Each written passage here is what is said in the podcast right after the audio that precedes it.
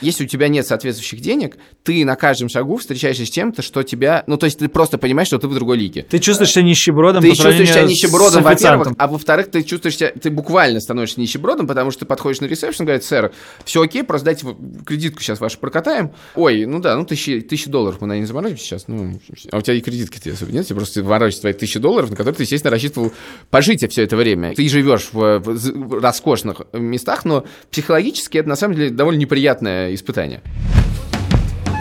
Два по цене одного.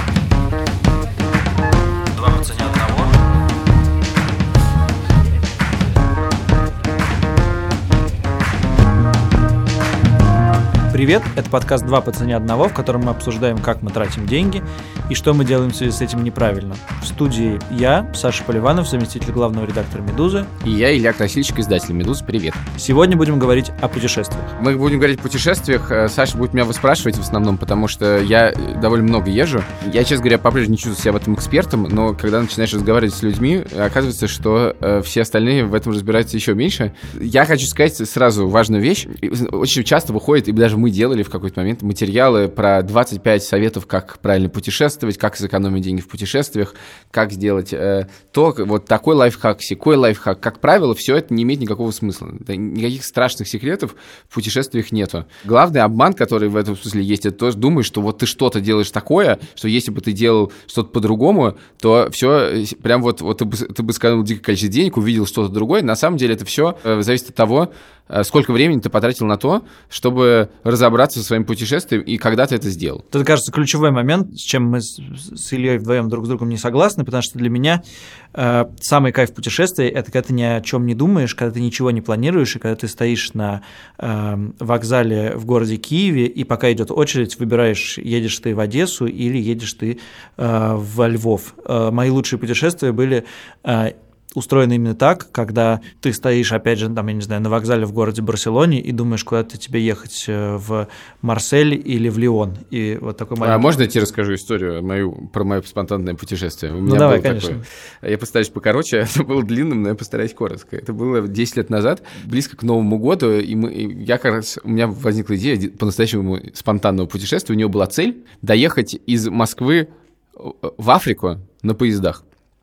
То есть были некоторые ограничения, э, то, что ездить надо в основном ночью, то, что ты ездишь только по земле, и то, что ты должен доехать до Марокко, через всю Европу, соответственно. Как? Это уже дальше надо решать, собственно, по- по- надо было по пути. Мы поехали вдвоем с моим хорошим другом Фили Дитко, который был тогда главным редактором журнала «Большой город», а я был главным редактором журнала «Афиша». И, собственно, мы выехали какого-то там 20, не знаю, там 2 декабря из Москвы в мороз на поезде Москва-Брест. Я сейчас не буду пересказывать всю, наверное, все путешествие. А Я могу сказать, что оно прошло через города. Из Бреста мы на- там перешли пешком границу, уехали на электричке до города Варшавы. Из Варшавы мы уехали в Прагу, из Праги мы уехали в Братиславу, из Братиславы мы уехали в Вену, из Вены в Венецию. Из Венеции мы поех- доехали до Милана, из Милана мы доехали до границы с э, Францией, из Франции мы- мы дошли пешком, ночь все шли пешком до города э, Монте-Карло, э, откуда доехали на чем-то, уже не помню, на чем, до Ниццы. Из Ниццы мы доехали до города Монпелье, из Монпелье мы доехали до города Барселона. Звучит это все, я думаю, совершенно прекрасно со стороны. Но Я путеше- очень завидую, что я э, вам и что я там не был. да, но в этом путешествии было некоторое количество э, нюансов. Первый нюанс, как вы могли заметить, э, мы доехали в город Барселона, а дальше мы никуда не уехали. То есть до Африки мы не доехали. Не доехали мы до Африки по нескольким причинам. Во-первых, потому что у нас кончились деньги, и кончились они, надо сказать, сильно до того, как мы доехали до Барселоны, поэтому наши друзья э, примерно каждый день пересылали нам деньги в Western Union, в тот город, в котором мы находились.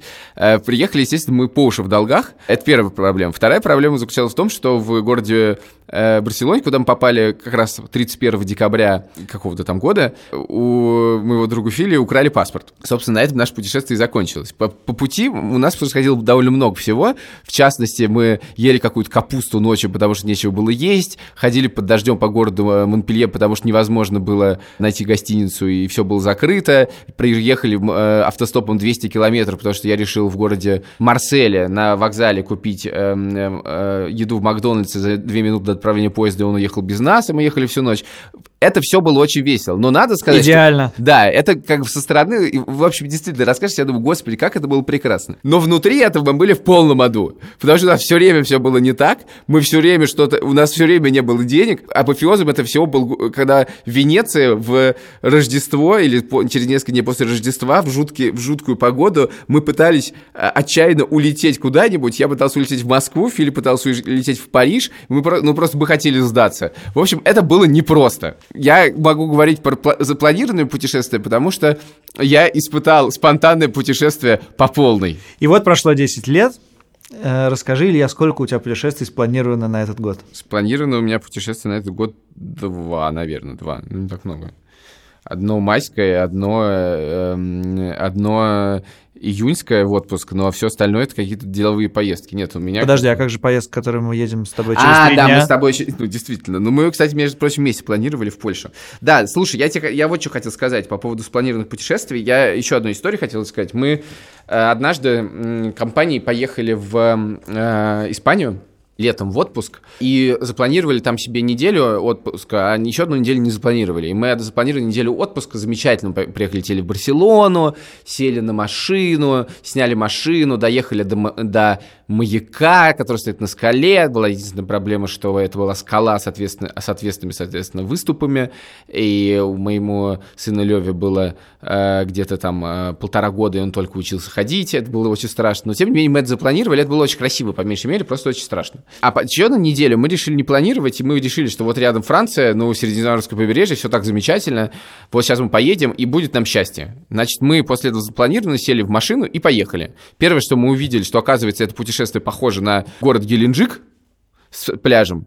То есть все усеяно телами, это курорт, это вообще не то, что ты представляешь. Нет, Подожди, я хочу зафиксировать, что мы дошли до того, что ты сравниваешь морское побережье, Ниццу и не, не, Южную за... Францию с Геленджиком. Классно. Да, разумеется, так, тут важно, я не был в Геленджике, поэтому это условный небесный Геленджик, но я сравниваю, потому что ты, когда, когда не планируешь, ты думаешь, там будет прекрасно, и ты думаешь, ну это же как Ницца, наверное, или что-нибудь такое, ты приезжаешь, а это совсем другое. Жить негде, все забронировано, все нормально забронировано, и ты вот в этом мечешься, в результате твои дни отпуска превращаются не в то, что ты как бы находишься в хорошем, в приятном месте, где тебе хорошо, а ты просто мечешься на машине от какого-то дома до какого-то дома в поисках жилья. И так проходит день примерно. И это просто портит настроение. Поэтому я, конечно, да. за какое-то базовое планирование. Я думаю, что тут, конечно, отличный опыт очень сильно зависит. Все мои путешествия, которые были вдохновлены некоторым э, свободолюбивостью, все, конечно, заканчивались не так э, печально, как у тебя. И действительно, это не был, э, как правило, это не лето. То есть я всегда, когда едешь в какое-то в импровизационное путешествие, я предполагаю, что мы едем в то время, когда свободной гостиницы. Это осень, может быть, даже поздняя осень или начало весны. Давай поговорим прежде всего, мне самому интересно ужасно узнать, э, как ты планируешь. Вот у тебя есть путеше... путешествие, у меня есть отпуск, там, я не знаю, в июне. С чего ты начинаешь? Я начинаю с того, что, ну, это как бы довольно банально звучит, но ты, ну, ты начинаешь с того, что выбираешь, куда поехать. Как ты выбираешь, куда поехать? У тебя это связано с э, денежным каким-то Нет. интересом. Ты, ты понимаешь, я поеду туда, потому что там дешево, или я поеду туда, потому что там, там не знаю, не очень дорого. Ты как-то думаешь? Нет, разумеется. Как, как, во-первых, тут важно... Едешь, или это связано только, ты... с, только, только с билетами, в смысле, что... Нет, это связано совсем. А, первое, время года, ну, то есть зимой, например, ну, либо надо ехать совсем в холод, наверное, либо надо ехать все-таки где тепло. Если ты находишься в Европе и ты хочешь ехать где тепло, то твой выбор крайне ограничен. Если ты, например, не рассматриваешь Юго-Восточную Азию, куда, например, с детьми Э, ты, ну, ехать ты зайдешь с ума. Я, кстати, совершенно с тобой не согласен. Если, если зима, то надо ехать в Италию, где все равно классно. Но я так скажу, мне, я когда я уезжаю в путешествие для того, чтобы переключиться. Э, э, переключение по погоде для меня тоже является важным переключением. Мне хочется чего-то другого. Тут, опять же, как бы я не могу ничего настаивать, я вот, я, мне хочется чего-то другого. Дальше ты ограничиваешь список стран, которые ты можешь поехать, и дальше на что ты смотришь. А, первое, насколько это классно. Ну, там, внутреннее твое ощущение, что тебе говорит, классно или не классно. Вторая вещь, сколько там все стоит, сколько денег примерно там ты потратишь. Но это как происходит на, на уровне разговора с людьми, понимания, кто там что. То есть ты как бы этим ограничиваешь. Потому что понятно, что если ты купил биль, очень дешевые билеты, не знаю, в Швейцарию, да, или там доехал до какого-нибудь города, не знаю, там, города Верона, долетел лоукостером и поехал в Швейцарию оттуда. Это замечательно, ты очень сэкономил на билетах, но дальше в первый же день ты потратишь столько же, сколько какой-нибудь условно Португалии ты, бы, ты потратишь за неделю. Это, это существенная вещь. Как бы бюджет, бюджет, разумеется, довольно сильно ограничен. Прости, я тебя перебью. А у тебя есть в голове бюджет твоего путешествия, сколько как бы денег в, там, я не знаю, в день ты готов потратить. Нет, я так не думаю. А у меня почему-то есть в голове У тебя прямо есть цифра да, в день, да, сколько ты меня, готов потратить? А, значит, цифра, что я приблизительно должен потратить 100 евро на жилье на двоих и 100 евро на все, что не жилье в день. У меня вот и иногда я вылезаю за эту цифру, и если большие перемещения, например, если там ты берешь экспресс из Рима в Неаполь, то понятно, что в этот день ты немножко перетратишь. Ну, вот Но видишь, вот... ты как, ты гораздо в этом смысле больше думаешь. Про Но это. я не уверен, что это правильно, понимаешь? Я не э, знаю. Эта, эта цифра взялась у меня с потолка. Мне показалось, что больше 100 евро, во-первых, за гостиницу тратить мне как-то некомфортно уже самому становится, mm-hmm. я предпочитаю, наоборот, там типа за 80, за 70 найти.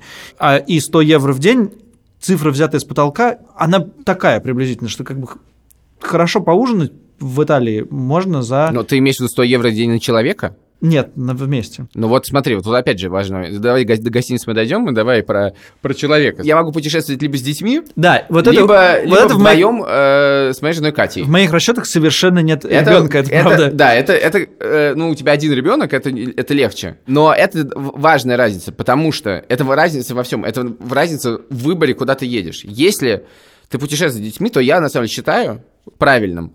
Э, это делать не путешествием, находишься на, в, одной, в одной точке, так проще, это твой дом, и оттуда иногда ты можешь куда-нибудь выбраться, но это гораздо более спокойное путешествие. Или ровно наоборот, ты садишься в свою машину, и едешь в автомобильное путешествие.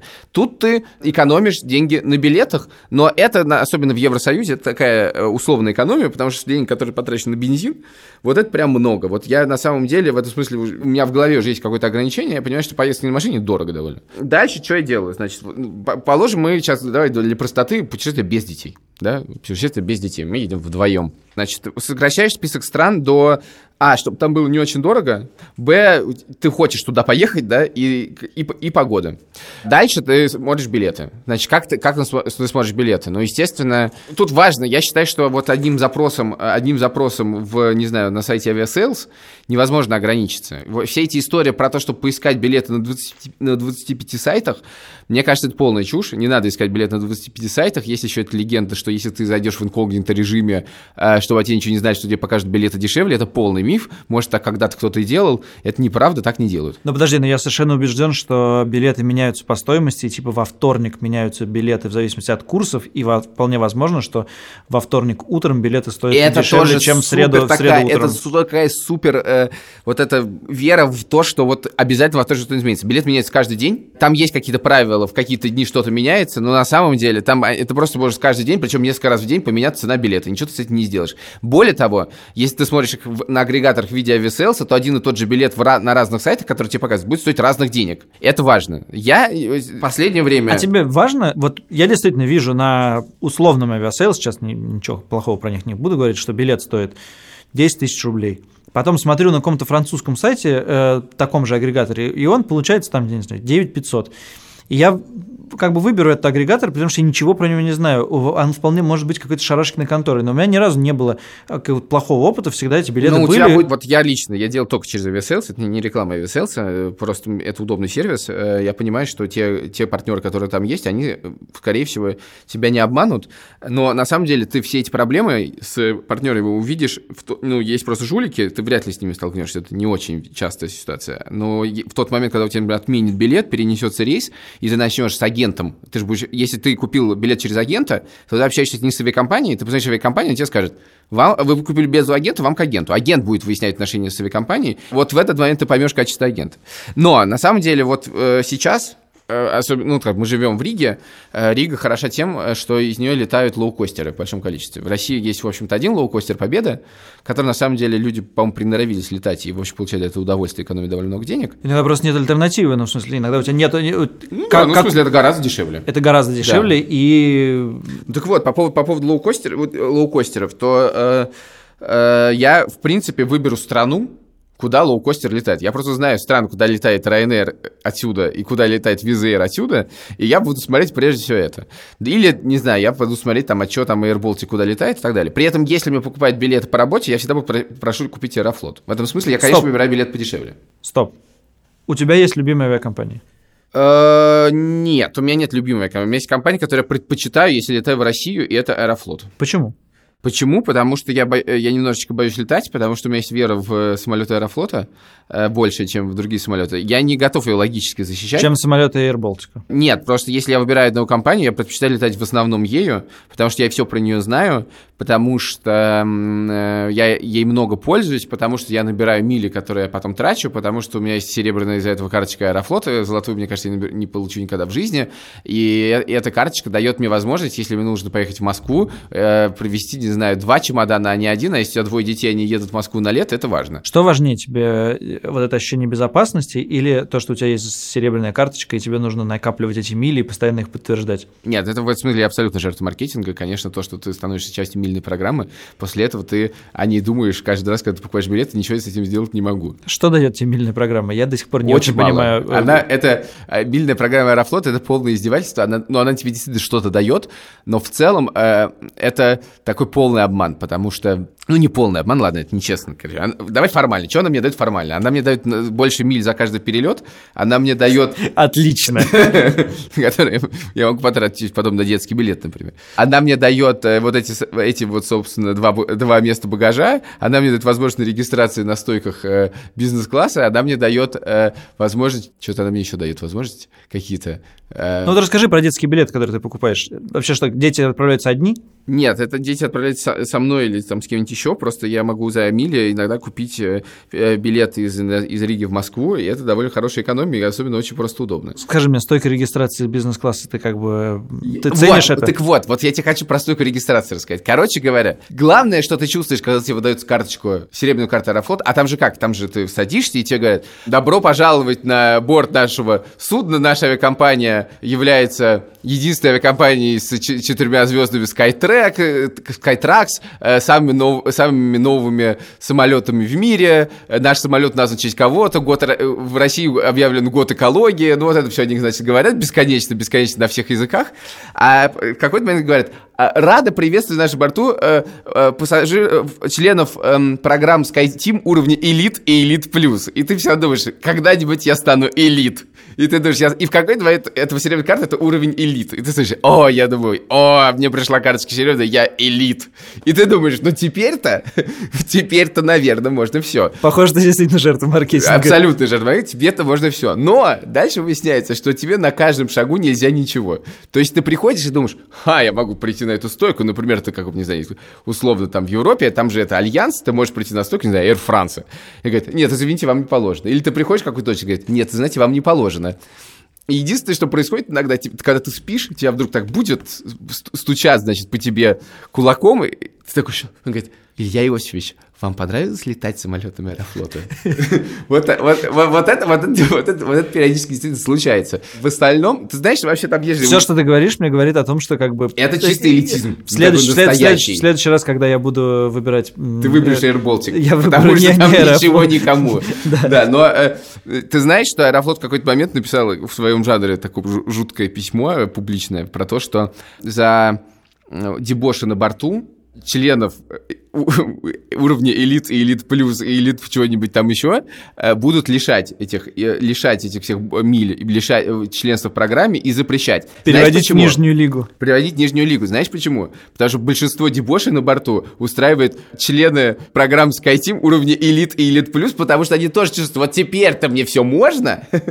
И им все можно. Я уже узнал от этого подкаста. Это ужасно, Больше, да. чем за весь, там, я не знаю, прошедшую, э, прошедшую неделю. Давай про гостиницу поговорим. Нет, подожди, еще про авиакомпанию хочу Давай тебе сказать. Э, вернее, не посоветоваться. Ты мне посоветовал стать, купить годовой абонемент в Визере, ага. э, который стоит какие-то копейки, и который дает э, постоянные скидки на э, да. авиабилеты. То есть э, тот э, билет, который раньше для меня стоил 30 евро, сейчас для меня стоит 20 евро и так далее. Там, кажется, э, в общем... Ну, это... на 10 евро, все билеты на 10 евро дешевле, да? Да, а карточка сама на год стоит 30 евро, то есть три э, билета, отбивают эту карточку, и очевидно, что Визаир, поскольку летает много где из Риги, то я, очевидно, за год их налетаю. Есть ли еще какие-то похожие штуки? Э, я хочу, э, давай... Есть ли у тебя еще что-нибудь, кроме Визейра и Аэрофлота? Смотри, да, я не буду, давай, про Визейр подробно не будем говорить. Я думаю, что в Москву летает один рейс Визейра из Будапешта, поэтому для э, России это абсолютно не актуально. Я хочу немножко поговорить про лоукостеры вообще. Мне кажется, что мир гражданской авиации делится, ну, помимо частной авиации, про которую я ничего не знаю, и, наверное, никогда не узнаю, делится на две части. Часть... Зло и добро. ну, логика и ее отсутствие. Вот есть мир лоукостеров, который супер логичен. И есть мир других авиакомпаний, обычных авиакомпаний, которые ты все время, ты просто не понимаешь, как это устроено. Первый раз я летел лоукостером, кажется, по маршруту Рига-Берлин, это был лоукостер Ryanair, про Ryanair всегда было куча пугалок, как что и, и все устроено. Я очень напрягся, прочитал все, значит, и дальше я лечу, и как бы вроде все нормально, это все нормально, и тут все хорошо, и супер все понятно. И дальше-то, как бы, я еще раз летал, потом еще раз летал, а потом понял, что это...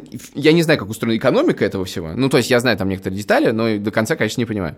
Но ты понимаешь, что задача этой авиакомпании максимально быстро посадить тебя в самолет, чтобы ты минимальное количество дел сделал в аэропорту. Не, то есть то, что ты не сдаешь багаж, сделан для того, чтобы компания не платила за этот багаж аэропорту. Это важно.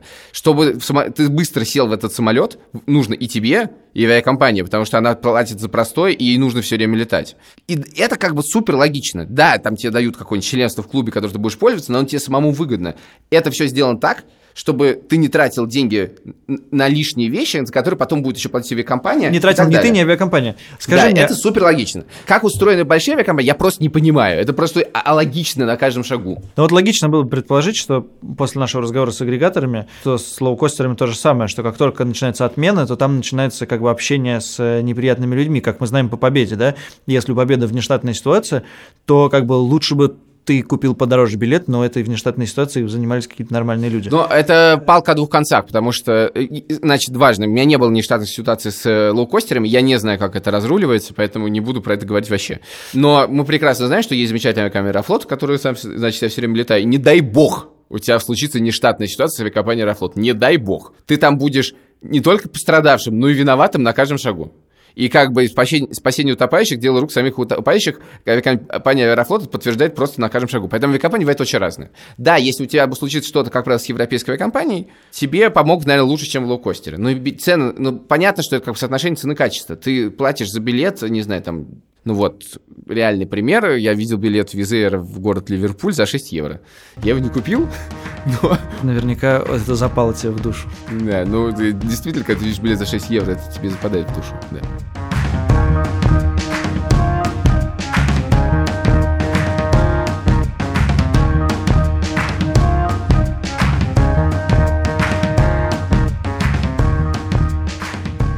Окей, с авиакомпаниями разобрались я понял, что не нужно никого быть сильвер-мембером. Давай поговорим про отели. Э, как ты, ты просто не элит. Я и даже, а ты не элит плюс. Давай поговорим про отели. Ну как ты выбираешь отели? А, какой интересный вопрос. Про отели. Ты вот сказал про это лимит в 100 евро. Мне кажется, что это, ну я думаю, что ты его себе держишь в голове скорее, просто для самоорганизации и тебе так комфортно думать.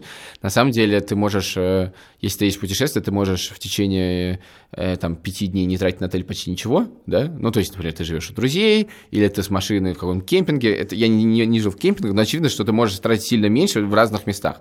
Потом зато пожить в каком-то прекрасном месте. Вот ты понимаешь, я перестаю после какой-то суммы за отель воспринимать как бы, это как что-то хорошее. Воспринимать его как бы класс. Я понимаю, э, я жил когда-то в, в очень дорогом отеле в Стокгольме, который был основан э, чуваками из Абы. Он мне очень понравился. Он стоил по 200, наверное, долларов, по 200 евро за ночь. Но я не могу представить, как бы что за 400 я получу что-то там Смотри, в два раза лучше. Да, давай про отель. Смотри, эм, ну, во-первых, просто цифра 100 евро, ну, тут вступает э, в, де- в дело капитан очевидность. Понятно, что если ты живешь в городе Риге, то тебе 100 евро на отель не нужно вообще никак. Ты за 60 евро живешь в замечательном отеле, и довольно странно вообще сумму в 100 евро держать в голове. Но если ты приедешь в город в Стокгольм, то ты просто за 100 евро отель не снимешь. Да, это, это важный все-таки момент. Это, и это 200 это, евро в Стокгольме, это совсем недорого. Да, это естественно так. Э, я хотел рассказать с этим смешную да. Историю. Однажды я жил в Вильнюсе, и была возможность выбрать как бы самый, самый дорогой не отель, а Airbnb. Э, вот, и я думал, что как бы, ну, самый дорогой, значит, будет что-то классное. Как выяснилось, просто в Вильнюсе они отличаются размерами. И я снял действительно очень, очень, большой, очень большую двухэтажную квартиру, в которой было все то же самое, только там было типа 9 комнат. На двоих это было абсолютно безумие. Не, не, не было ни зачем не нужно. Знаешь, вот есть такая категория прямо дорогих отелей, и вжить в них на самом деле, если ты не соответствуешь финансово этим дорогим отелям, мы с тобой им точно не соответствуем даже близко, и то есть я в них, в них жил, не, я никогда в них не платил, ты не знаю, приехал на конференцию какую-то, и вдруг тебя поселили почему-то в очень дорогой отель. Или ты, э, ну, то есть, вот, реальная история, значит, э, когда у, нас, у меня, у нас была свадьба, нам, э, мы поехали в свадебное путешествие в Нью-Йорк, как бы там, в 2010 году. Э, ты не помнишь дату своей свадьбы? Я сказал, в 2010 году. Ты это, задумался? Это реальная цифра, я думаю о цифрах, когда говорю. Значит, мы поехали в Нью-Йорк, и нам на первые там три, по дня каким-то образом друзья подарили три ночи в гостинице Four Seasons на какой-то там 57-й улице, 58-й улице, может, Мидтаун, ну просто роскошь запредельная.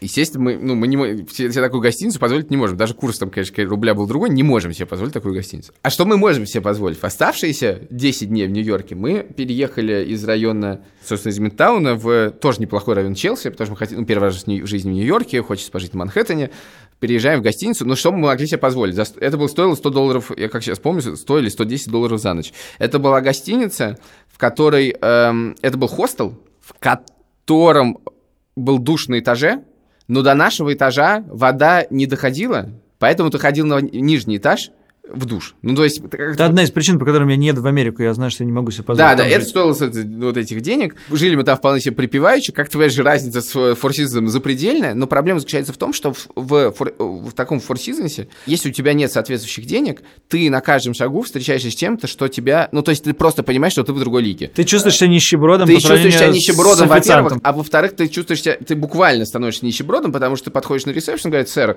все окей, просто дайте кредитку сейчас вашу прокатаем. Ой, ну да, ну тысячи тысячи, долларов мы на не заморозимся сейчас. Ну, а у тебя и кредитки особо нет, тебе просто ворочать твои тысячи долларов, на которые ты, естественно, рассчитывал пожить все это время. Или приходишь, да, ну, конечно, у нас платный, платный интернет всего лишь 30 долларов за ночь. Просто люди, которые там живут, либо это оплачивает компания, либо для них это просто не является проблемой. Ты живешь в, в роскошных местах, но психологически это на самом деле довольно неприятное испытание. На самом деле, если хочется пожить в роскошной гостинице, прям, мне кажется, что есть рецепт ехать в очень дешевую страну, да, где абсолютно. Э, где все-таки сервис, большие-большие э, компании устанавливают тот же сервис, но это гораздо дешевле. Например, ну, у меня был опыт с э, Узбекистаном, где после похода 10 дней в горах ты приезжаешь в отель с ну, такого довольно высокого уровня, с Э, бассейном, с, там, я не знаю, с красивым баром и так далее, и у тебя действительно ощущение после этих 10 дней ты грязный, немытый, вот, и ты приезжаешь в эту штуку, действительно это приятно, это классно, классно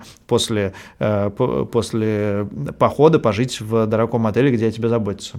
Тут уже этот вопрос, что ты там можете позволить. Реально, в случае там, города Нью-Йорка я вот действительно потрачу довольно много времени, чтобы поспрашивать друзей, а нет ли где пожить. Ну, потому что, да, Нью-Йорк мой самый лучший город на Земле, но стоит это, это, это удовольствие каких-то... Оценочное суждение. Да, э, очевидно. Стоит удовольствие невероятных денег. Короче говоря, про отели. Как, как, я, как я выбираю отели? Значит, э, я одновременно открываю два сайта. Один называется Booking.com, другой называется Airbnb.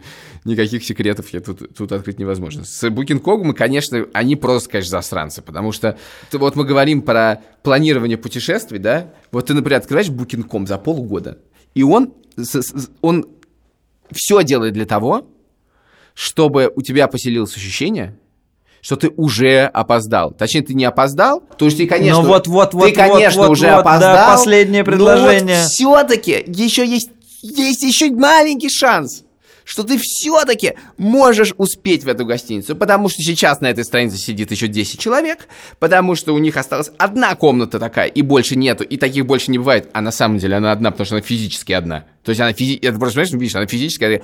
И ты видишь, что такое, это тебе дико повезло, что ты видишь это предложение, и что обычно оно уже ходит, и вообще в городе все забронировано уже на 80%, у тебя взрывается башка. Я считаю, что это психологическая атака, и они должны быть за это на, когда-нибудь наказаны, как Facebook. Только хотел сказать, как Facebook. Да, но, но пока что один не наказ... это, это ужасно. Ты, не, ты, ты, абсолютно, ты абсолютно дезориентируешься. Ты не понимаешь, какая ситуация. Ты начинаешь спешить. Это, это конечно, работает невероятно. Ну, слушай, а разве не так с э, авиакомпанией? Компаниями, билетами, они тоже все время пишут тебе, осталось последний, там, последних два места по этой да, цене. Да, да, да, но просто... Вся индустрия просто так, в Booking.com, когда заходишь, количество этих сообщений, оно зашкаливающее. Booking.com просто э, старый неприятный сайт. Главный самый удобный, тем не менее, который знает все. Короче, что я хотел сказать про гостиницы. Э, Все-таки какие-то немножечко советы. Мне, я, честно говоря, считаю, что да, это нужно сделать, надо посмотреть цены, надо что-то узнать, посмотреть рейтинг, э, посмотреть там в центре, не в центре. Центр это очень часто обманчиво обманчиво, естественно, потому что ты живешь в центре, а выясняется, что живи не в центре. Попробуйте, например, поселиться в центре города Лос-Анджелеса. Это будет самым странным решением вашей жизни, потому что центр города Лос-Анджелеса абсолютно неинтересен, все происходит не там. Там, правда, вообще не понятно, где что происходит. Ну ладно. Так вот, я считаю, что самый лучший способ узнать, где пожить вообще что повидать, это написать пост в Фейсбуке. И к тебе придут твои друзья и что-то расскажут. В этом смысле я считаю, что э, путеводители постепенно погибают, потому что лучший способ, э, лучший способ э, что-то узнать, и это спросить твоих друзей, которые там были. Такое э, путешествие – это вещь, которая тебе нужна очень редко, но очень метко. Слушай, я довольно много читал дискуссий в Фейсбуке о том, значит, вот э, еду на пять дней в Стамбул, что посмотреть.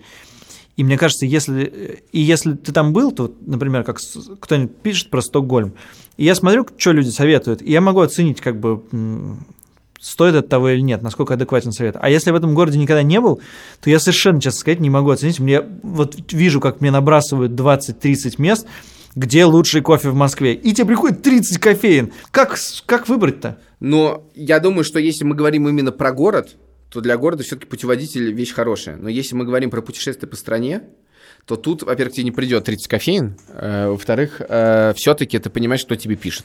Ты знаешь этих людей, как это все-таки твой Facebook. Ты, ты знаешь ты знаешь, насколько твои э, вкусы с ними пересекаются, образ жизни с ними пересекается. Но это, это просто возможность узнать что-то что неизведанное. И в этом смысле, когда мы говорим про гостиницы, ну, иногда лучше э, чуть-чуть переплатить, но пожить в гостинице, в которой кто-то был, он в полном восторге от этого, потому что это просто что-то невероятное. Не в смысле, что там подушка будет мягче, может быть, там подушка будет мягче, а в смысле, что она находится в каком-то феноменальном месте. Для меня лично в путешествии все самое главное – это увидеть что-то удивительное. Не достопримечательности. Я вообще ненавижу достопримечательности. Мне кажется, что это главный ужас вообще туризма. Это ходить по достопримечательностям, потому что ты ничего не понимаешь про город, ты вообще ничего не понимаешь, а город – это люди, город – это атмосфера, среда и так далее. И мне хочется, или страна тоже, и мне хочется увидеть вот это вот атмосферу, а ее можно увидеть только через людей, мне кажется, которые там были. Любопытно. Для меня, мне очень важно настроить отношения с городом, поэтому мне очень, хоч, мне очень важно погулять там одному без людей. Мне хочется очистить от рекомендаций город. Мне хочется приехать в город, в котором я мысленно думаю, что никто до меня не был. Мне хочется переписать как бы историю отношений. Если я до этого знаю, что там был Митя, Ваня, ты и вы мне рассказываете что-то про город, то это может этому городу сильно повредить моим, отно... кажется, моим, отнош... моим, отношениям, моим отношениям с городом может сильно... Это повредить. очень интересно. Я в этом смысле тебе завидую, потому что вообще очень хочется, конечно, что я вообще не умею, приехать в эм, куда-то и чтобы у тебя не было вот этого боязни что-то не увидеть, из страха, что ты сейчас не сделаешь что-то, что нужно сделать. Мне хочется, конечно, полного... Э, как я, говорят, я... это можно сделать на пляже, но когда я приезжаю на пляж, я сажусь на машину и с него уезжаю. Я э, расскажу тебе вещь, которой я горжусь. Я полтора месяца жил в Париже, и... Нет, два месяца жил в Париже, и не сходил в Лувр. Мне было очень важно, я сидел в районе Бастилии, и мне было важно как бы ощутить, как живет Бастилия, район Бастилии, и стать там немножко местным, ходить по местным э, барам, э, в, местные, э, в местную это, э, багетерию, во Франции не багетерия, но как по-другому называется. Я как бы не, не брал на весь, э, мне весь Париж был слишком большим, мне хотелось посмотреть вот как, да, я гулял там по набережным, гулял там до, до по всем каким-то достопримечательностям, до которых можно дойти, но я подумал, Я не хочу тратить эти полтора месяца, два месяца в жизни, чтобы обойти все достопримечательности огромного великого города. Лувр я когда-нибудь в жизни увижу, а сейчас у меня есть возможность пожить там. Нет, это очень хорошо. Я в Лувре был один раз, мне кажется, там, по-моему, пятницу вечером бесплатно, поэтому я очень быстро бегал по нему. Это совершенно невозможно, то есть это, ну, просто ничего невозможно увидеть, хотя там... Слушай, но я был в Париже и не видел Эйфелеву башню. Я ни разу не видел, то есть я видел где-то ее издалека, но я к ней не подходил. Вот это, мне кажется, вот этого я просто ненавижу. Вот это сходить к достопримечательности, потому что все туда идут, там будет толпа туристов, ты будешь идти вот так вот, вот в коридорчике. Это вот сходить в, Ватика... в Риме сходить, посмотреть, значит, да? На Сикстинскую капеллу, да? Это невозможно. То есть ты вообще ничего не чувствуешь. Там просто идут тысячи людей, ты ничего не видишь, ты вообще ничего не понимаешь, ты только понимаешь про туристов. Ну да, теперь, наверное, атмосфера этого места — это туристы. И это ужасно. Ну, я с тобой могу согласиться, хотя в некоторых местах не посетить во Флоренции, не посетить главный собор, он градообразующий, он, он везде. Ты не можешь Флоренцию без него вынуть из него. Это как вынуть из Москвы даже не Кремль, а э, ну, дом на набережной. Возможно, возможно. Ну, понимаешь, э, ну, дом на набережной, ты только пройдешь мимо и пойдешь дальше. Но ты знаешь, мне, ну, во-первых, я, честно говоря, считаю, что побывав в Москве и не увидеть Кремль, но эм, в целом ты про Москву больше поймешь без Кремля, чем с Кремлем. Нет, Кремль просто это преступление, что он закрыт. Я, как, если Нет, то... самое, главное, самое главное про Москву, то, что все дороги упираются в Кремль, а там, а там забор. Да-да, нет, это, это, это, это феноменальное преступление против... Э, против города, на самом деле. Против города и против вообще российской культуры. Ну да, вокруг татары, а мы за этим защищены. Слушай, давай поговорим об одной вещи. Еще мы с тобой были в Таллине вместе, путешествовали. И у нас возник вопрос, Наше куда... великое путешествие в Таллин.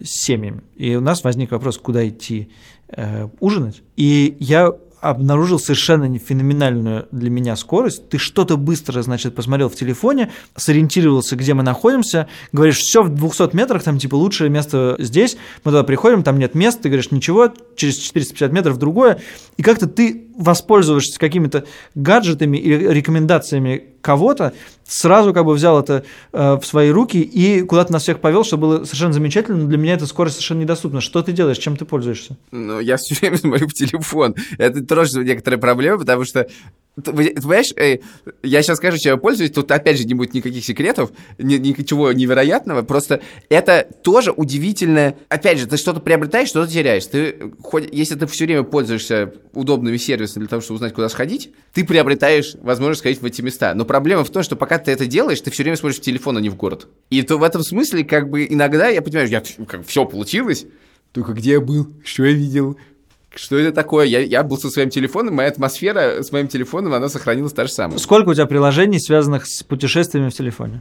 Да, давай. Значит, у меня есть приложение Up in the Air, в котором я храню билеты. У меня есть приложение Аэрофлот, это пока не очень интересно. У меня есть приложение Foursquare, собственно, в котором я смотрю, куда сходить. И это очень важно, что нет универсальных приложений, потому что, например, приложение Foursquare попробуйте попользоваться в городе Рига, он вам советует что-то вообще не того. У меня есть приложение Flight Radar, который показывает, где летают самолетики. У меня есть приложение, у меня есть раздел Travel, сейчас, подожди, я его открою. Раздел Travel. Э, у меня есть предложение, предложение TripAdvisor, которое работает в, хорошо работает в туристических странах. For, как работает Foursquare? Foursquare работает, как правило, на местных. Это есть местные ходят и что-то, и что-то там видят. Это, как правило, связано с европейскими столицами. То есть э, в городе Нью-Йорке Foursquare будет работать хорошо. Если ты приехал, например, в Марокко, Foursquare там будет работать очень плохо, потому что он будет работать на не по этой оценке, а на туристах Foursquare работает не очень хорошо. Но на туристах хорошо работает TripAdvisor в которой, собственно, там все, все они сидят, и там действительно можно увидеть очень быстро, найти что-то что очень хорошее. У меня есть путеводители, некоторое количество, в том числе наших, которые я на самом деле периодически, ну, иногда открываю. А, вот, у меня есть, собственно, Booking.com, у меня есть приложение Hotel Tonight, которое работает для, в ограниченном количестве городов для того, чтобы найти гостиницу в последний момент. Не, всегда это прямо выгодно, существенная экономия, все равно надо сравнить с Booking.com, но так или иначе э, оно устроено так, что они, они вручную отбирают гостиницы, там хорошие гостиницы, поэтому не будет что-то прямо совсем, совсем дешевое. Но э, смысл в том, что если у гостиницы остались номера не распроданные в эту ночь, то они могут их скинуть туда и, эм, э, и собственно, так узнаете. У меня есть Airbnb, у меня есть приложение Skyscanner, которым я не пользуюсь для билетов, потому что я пользуюсь Aviasales ом.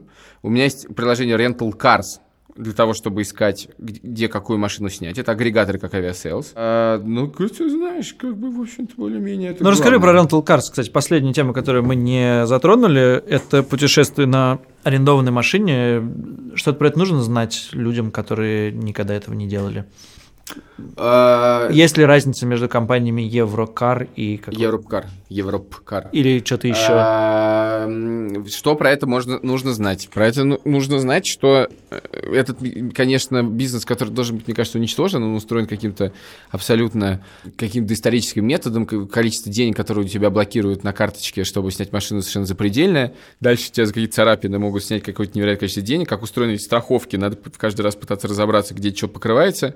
Я, я не очень на это трачу время, но, слава богу, мне вроде пока ничего тьфу-тьфу-тьфу не происходило. Надо понимать, что во всех странах это устроено по-разному. Во всех странах будет Sixt, Европкар, Авис, Budget и что-нибудь еще в этом духе, э, доллар. И э, лучше всегда идти в агрегатор, потому что я никогда не пользуюсь местными э, арендными компаниями, потому что это совсем непредсказуемо. Возможно, я не прав, ими можно пользоваться. Но разница в ценах может быть совершенно, совершенно, совершенно, совершенно запредельная. Естественно, если ты снял машину в одном точке, а а, сдал в другой, это будет гораздо дороже, потому что их придется перегонять, но не всегда. Это тоже нужно Что там проверять. еще еще важно вот, с этими машинами? Да на самом деле ничего особенного. Важно понимать, что вот э, если вы едете с правами, надо понимать, вот есть такой миф про международные права, что надо получать международные права. Они действительно, кажется, в каких-то случаях бывают нужны, но количество стран, это там ограничивается конвенциями подписанными, и по подавляющем большинстве стран эти права на самом деле никогда не нужны. Меня никогда в жизни не спрашивали эти права. А я с ним много раз арендовал машину. Из нашего подкаста можно сделать вывод, что вот мне, э, кто любит путешествовать э, спонтанно, просто нужно все время путешествовать с тобой, потому что ты знаешь про это больше, и в сложной ситуации меня поддержишь, а я буду привносить в твои путешествия романтику путешествий. Ну да, и ты будешь ходить по сторонам смотреть, а буду сидеть в телефоне. Ну, что, впрочем, без тебя я тоже в нем буду сидеть, так что печально, конечно. Два по цене одного.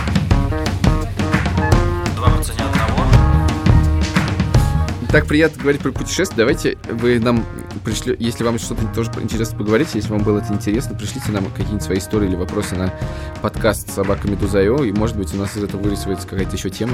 И вообще, слушайте нас в м, приложениях Медузы, подписывайтесь там, слушайте нас в приложении Apple Podcasts и подписывайтесь там, слушайте нас в приложениях для андроида, которых бесчисленное количество, и тоже там подписывайтесь, и вообще будьте с нами. Спасибо, и до встречи через неделю. Путешествуйте почаще, это классно.